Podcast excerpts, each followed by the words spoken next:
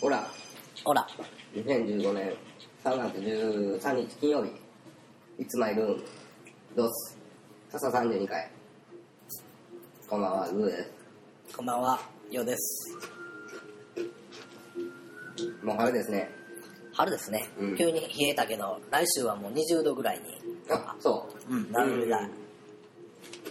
暑いみたいですよ、来週は。うーん。もう春やわ、ほんまに。うまいね。うん。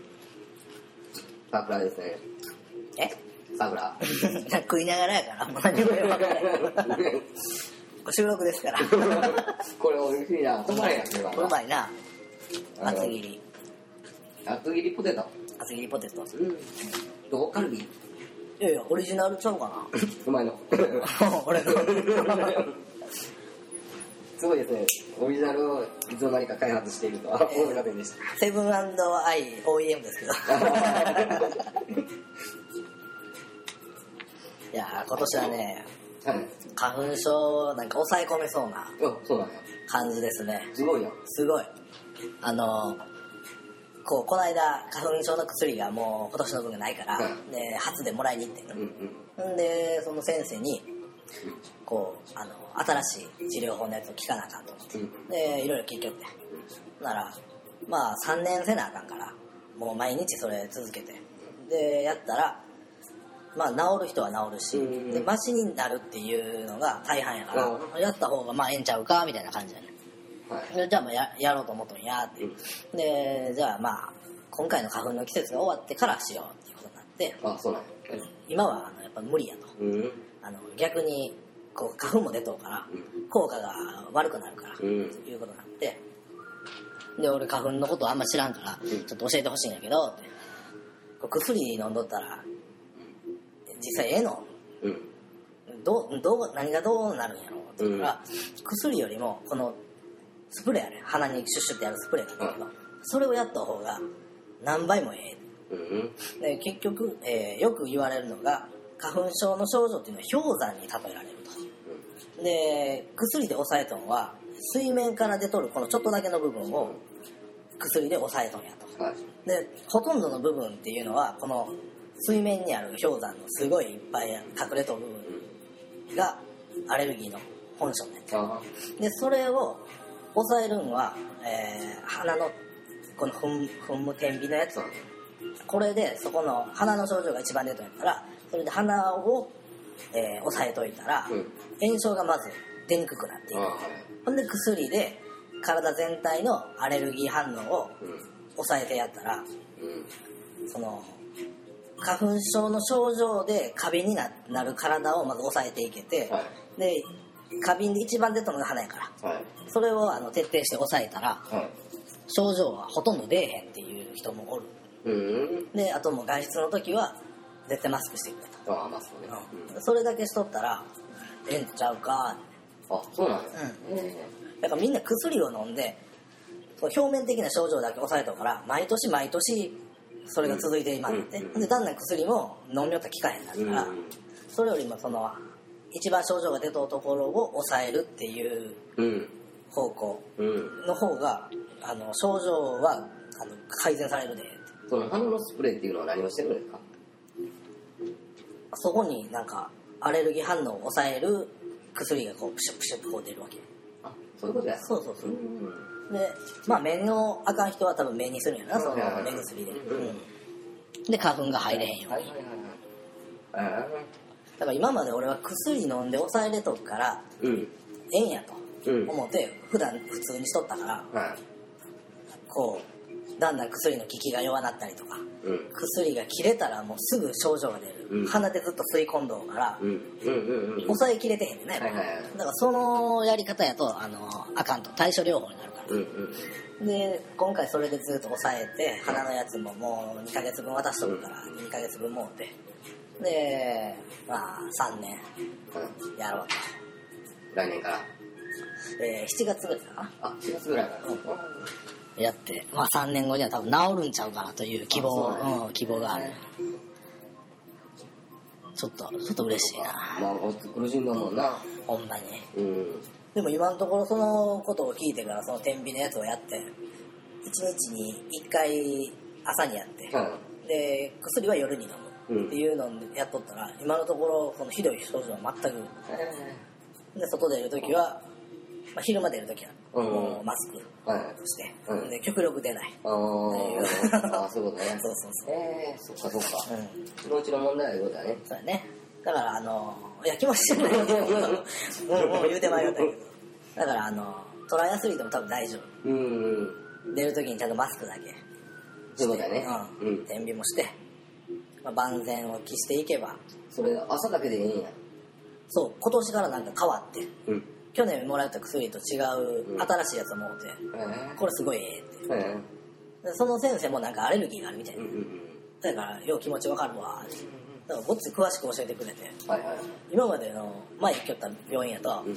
その先生は多分アレルギーないからもうその花粉症やなほな薬やるわみたいな、その流れ作業みたいなうんうんうん感じやね、だから病院も変えてよかったな、お前ね。うん。まあまあまあまあまあ3年ですけどね。3年ありますけどね。うん。まあ治ったらいいなと、そのスプレーとマスクとそういったところでうん。特になんていうか普段は、ね、抑えれるんだったらそれで3年なんか簡単に続けれるからうん。もうそれもせんでもいいようになってくるっていうことだね。そうそううん。めっちゃ治ったら嬉しいわほんま、うん、うん、いいですね。ええ。もう皆さんも頑張って花粉症の症状をか打ち勝ってほしいですね、うん。は花粉に悩んでる人多いからね。い、うん、5人に1人やったな。G に匹敵するな。あそんな G もそんな4もん人に1人 G は。すごいな。すごいな、うん。うんまあ、手術とかするレベルではない人よだろ？そうそうそうそう。字を持っとうっていう。そうそうそう。10時と2時とえー、何時だったっけ？8時と4時。うんにしか、えー、G はできないらしいです。どういうことですか？時計に例えたら、うん。えー10時の、えー時間の範囲な、うん。10時を指す場所。うん。2時を指す場所、うん。4時を指す場所、うん。8時を指す場所。うん。その4方のどこかにしか出ないらしいです。時計全体を肛門に例えてそう。あそうなんや、はい。へえ3時にできたとこやったらもうなんか違う危ないんやろな。ああなるほど。3時には G ができない。そうなんや。ここういうことやろ？そういうこと。こういう状態だよ。そうなんやね。いやーそうですか。G, G の人もすごい数おるんやな。おるよなぜあのお尻に出来物ができるのは全て G っていうらしい。肛門ってことやじゃないしその周りでも。ろあそうなんうん。あれ自動なんかは肛門にはできないからね。ああ周りやもんな。そうそうそうそうそう。バイパスができてないもんなあれ。そうそうさすが経験者。そううん。うん。何でも聞いてください。いやそんな特に聞くことないんやけど今週はどんな一週間でした？ズーさん。今週は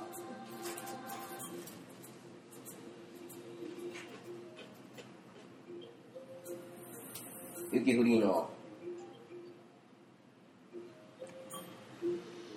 ちょうどね。うんうん。えーっとず日曜日。うん。日曜日にいろんなことがこう重なってあった日やね僕は。うん。うん。えーっと日曜日に、はい。えー警察に捕まりました。あら。うん。何で？えー、右折禁止でうわー貼っとったんや。そう。うん。全然分からへんとこで対向車線で、うん。えー反対側混んでてうんうん。で信号で待っててちょうどその反対側車線が、えーバーッと並んではい。止まってたとこを信号で間をこう抜けていった。はい。で抜けていって右に曲がったところに警察官がいましてえビビビビビビこう右折禁止よ そうなんや。全然分からへんかった。あの手前に3箇所、えー標識あります。ー、うんあそうなんや。うん。わからんな。この辺ちょっと変わっあのバーッと最近こう街が変わったりとか、はい。そんなのしてっていう場所やって、うん。であの俺の前の車も捕まりのう。ん、えー続いて、えー入っていった俺も捕まりうんの、えー待ってたら続々とこう入ってくんねんな。捕まるやつが。入れ食いですわそれはどうなん どうなんやなほんま。正直やっぱりあかん見えへん場所についてるんちゃうのほんまやね。うんみたいな感じで。そうなんかそんなやり方じゃない方がええんちゃうの？とちょっと疑問に思いまして、ほんまやな。はい。でえー、と罰金7000円のあ、えー点数2点あら そんな取られるの？うん。そうあと1回で免停いやいや6点やあ6点か3ヶ月以内に、えー、なんか違反したら重なるんかいな。あそうかそうか。なんかそんな累積が。そうそうそうあーあーほんまだかから3ヶ月間は何もできない、おうん、お捕まり。そして。そして、えー、この前布団の話をしたでしょはい。エアウィーヴが下手って、はい。次に何しようと。はい。ほんならえーと東京防会はいどっかが出してる、えーブレスエアっていうやつが、お。うん、ありまして。ネットでバーッと探して。うん。でもう買わな朝がしんどいと。は腰がちょっと痛くて。いはい。で、えー日曜日の日に、えーついでに、えー布団をと思って東京ハンズ行ったんだから、えー、とエアウィーヴともう一個なんか天日ウールかいなっていうやつしか置いたんで店員もおれへんかって。まあここには補助がしゃあないなうん。ということで、えーネットでどこにマットレスっていろいろ置いてるんだろうと。調べても分からず。はい。えー、家具屋やなっていうのでう。ん家具屋さん行ったら、はい。えーマットレス専門の家具屋さんがあってマットレス専門ベッド専門からうん。うん。で入ったら、えーベッドばっかりやんなマットレスあのー、なんかええのないかなって探したんだけど、だから、えー、エアウィーヴとブレスエア。ブレスエア。うん。おう。しか置いてへんと。そういうあの折りたたみができてみたいなほんでエアウィーヴがあの使っててうん。あの下手ってきたんやええって言われて。おう。エアウィーヴ下手るみたいなぐらい。おう。まあまあそうなんやとでちょっと違うもん探したけど。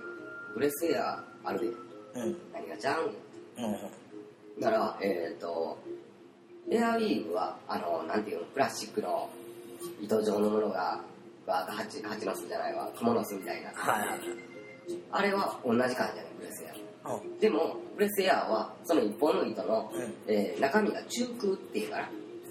穴が開いとる。パイプ状になっておううん。ほうほうほる っていう感じの違いなんやって。うでえっ、と硬いって。いうねうんいたのなんで硬いのの不思議や思えへん。中が詰まっと、えー糸と中が空洞になってる糸とうん。どっちが硬い？太さは？太さ一緒。あ一緒なんや。一緒おー。太さ一緒やったら中が空洞の方が柔らかいんじゃん？やろ思うけどな。う思うんだけどな、うん。あのしっかりした説明なしに硬いね。ん だけ。言われて。でなんか、えー値段もエアウィーヴとかあれおー。うん。おでえ俺はそのこういろいろ今まで変えてきて、うん。で、えーエアウィーヴに行き着いて、うん。でエアウィーヴで大丈夫やろうって思ってたのが下手だったから、うん。違うやつに変えたいでも、えーエアウィーヴでな4万円ぐらいする、うん。これを1年ちょいで毎年買い替えるなんてうん。大変やから、うん。えーもっとええやつ下手れへんやつとかで、あのー同じ値段出すとか、もうちょっと高かってもええと、ん。そんなんやったらええけどもこれやったら安いやつにして、うん。な下手だったら買える下手だったら買えるっていうやり方うん。どうやろうって言うけども、えー、ブレスエアにしとき確かに言うねみたいな根拠もあんま言うてくれへん話にもなれへんなと。ほんでまあほんなら考えるわはいは言うんで帰って、いはい。で、えっともう一回、まあ、ブレスエアはまあまあ試してみる価値あるなっていうのと、えーその前にあの探したら、楽天とかああいうような、はい。はい。ネットショップで、えー8000円ぐらいからあんねんな。そこの店には2種類。三つ折りか丸く畳めるやつか。はいはい。で、えー、これ5万円するのと、おう6、7万するやつと、の2種類やねとで、えーもう一回帰って調べてしたら、ブレスエアタイプっていうのもあるんだけども、ちゃんとしたブレスエアっていうのもあるねおう7000円なことかある。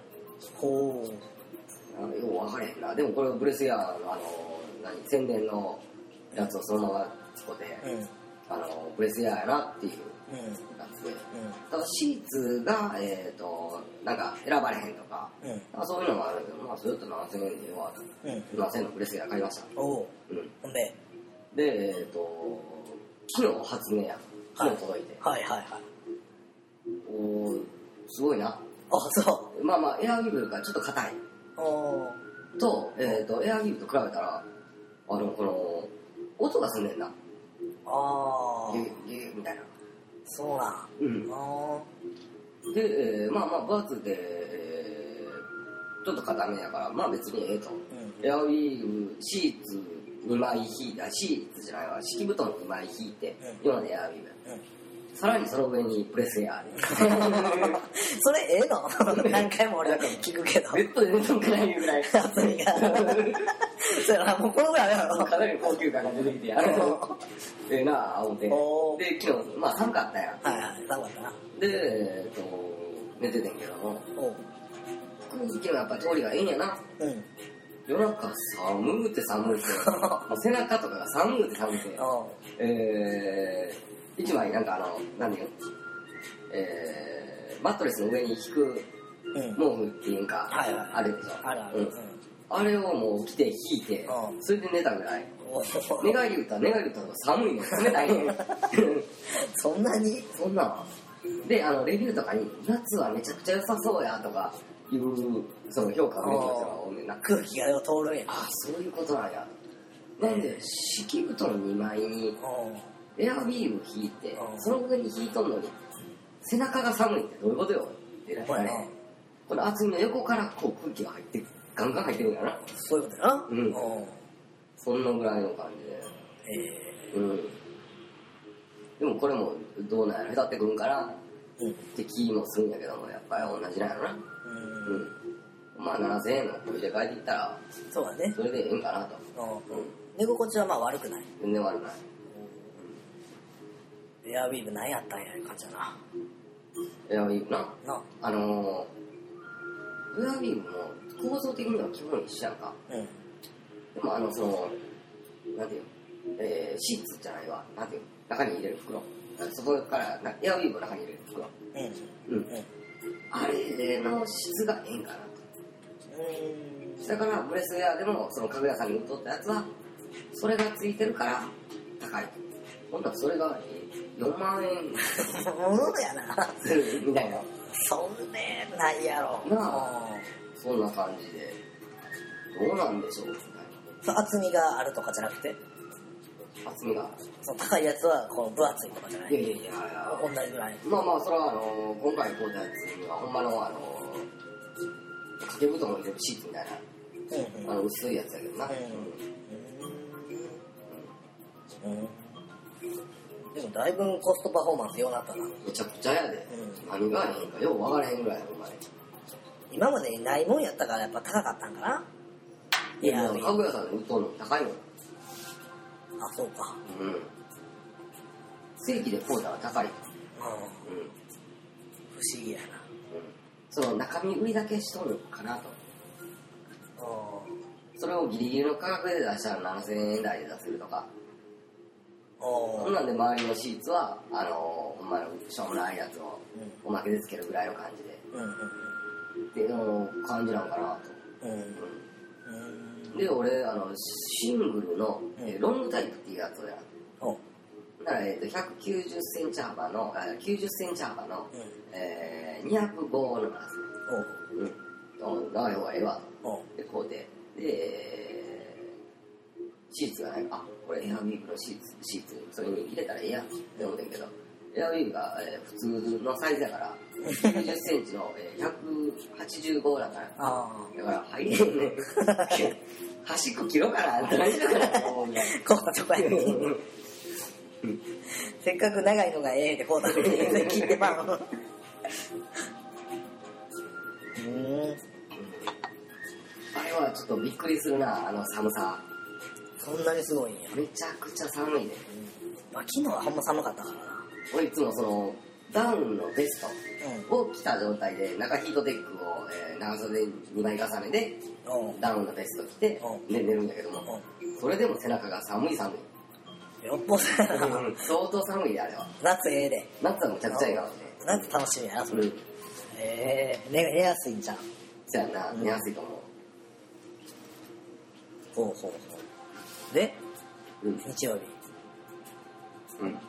そんそんな事件があっそう。た二つやん。そ う二つでしたね。でしたね。2つですね。ああああれですね。震災から4年でしたね。あそうやねちょうど。あのー、何だっけ東京かどっかではい。政府の、えー震災のなんていうの式典のような式典のやつあれやってた？の見ました？いやちょっとニュースで見たぐらい。あれでえっ、とどこやったっけ？な東北の、えーどっかの県代表の家族がうん。来てたんやけども、えーちょうど高校生かな今。うん。向こうのスピーチを聞いて、すごいこっち思わせる。わかる。ね。わかる、うん。こうやっぱ親の立場っていう感じ？うんじゃなくて子供の？震災っていうのに、うん。えー、ほんまにその場で直面した人間とそうじゃなしに揺れたけどもうん。うん被害なかったっていう僕たちとうん。の、えー、感覚の差っていうかな。その、うん、気持ちの差がすごい違うんやなと、うん、その人のその子の体験女の子ども、えー、あれや震災の時にちょうど家族4人かな。お母さんお父さん、えーその子妹でちょうどおってんで、うん。その時に。で、えー地震が来て津波が来てあっという間に流されてで、えーその子は瓦礫の上にうまいこと、えーたどり着いたっていうか、でお母さんがそのそばにおってんけども、えー足も折れてぐちゃぐちゃになってかろうじて生きとうぐらいの感じでで、えー自分はもうここにおったら絶対に助かれへんで逃げようって思って逃げてんけどもその時にお母さんが「お願い行かんといて」って言うんやけどももう何が起こっとうかもう自分の中でも多分ぐちゃぐちゃで助からなあかんっていう気持ちやったんやろなそれであのそこを逃げ出して助かってんけどっていうことがあって4年経ちましたみたいな、うん、その子のことを聞いて。うん想像しした自分の想像なんてはるかに超えとるようなことがやっぱりその場では起きとんねんな。うん。そんなんほんまになんていうのほんまの体験しとう人との差が激しすぎるなってちょっと思うねうんすごい。な何も分かってやられへん。やん。とうん。うん。確かにうん。戦後70年うん。戦争もそうやったと思うわうん。うん。10万人やろ一晩でうん。でも東京大空襲だけでやもん。な全国の規模で言うたらもうすごいもん。なうん。そこまでする必要があったん。かなうん。まあ過去は戻れへんけども。にうん。うんまあまあ。復興なんかあんまり最近はそういうニュースも減ったや。うん。んでこう4周年で最近またその辺のニュースをバーってやるので見たらその除染した土を黒い袋に入れてそれをこう貯めておく場所をこう上から空撮しと。うんそれがものすごい怖いわ。うんすごい量のなんかもう区画にドワーッと積んであるのがもうそこら中にある場所があるんだなはいあんなん見たらもう全然何も終わってへんやんな。ああれほんまなんとかしてやってよって。何もしたられへんけど。まあ恐ろしいな。恐ろしいわ。それと、えー、この前首脳会談にドイツの首相メルケル、うん、取ったけどもあのー、3月11日の前の日3月10日の日に帰ったんやな。お。えー、11日までおって11日に何かものを言ってほしかったなと思いました。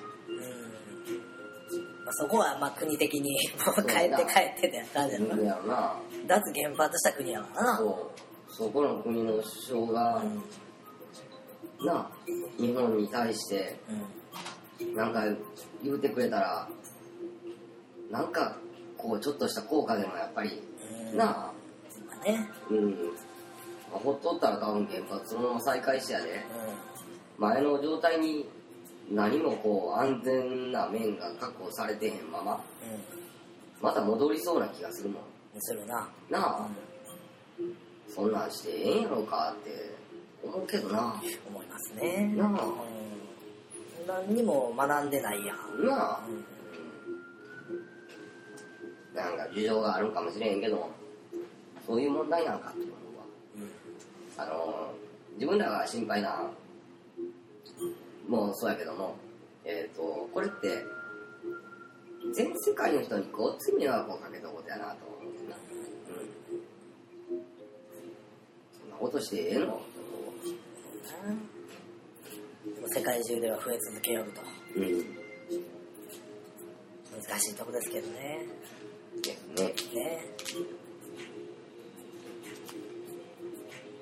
はい。というわけで今日は原発から4年。原発ちゃうな。地震から4年、えー脱原発の方向に行ってほしいと俺らは何回も言うたけどもまあ日本はあまり変わりそうにないなっていうう気がしてますね、ですね。うん。ラストマニアはい、明日マニャーな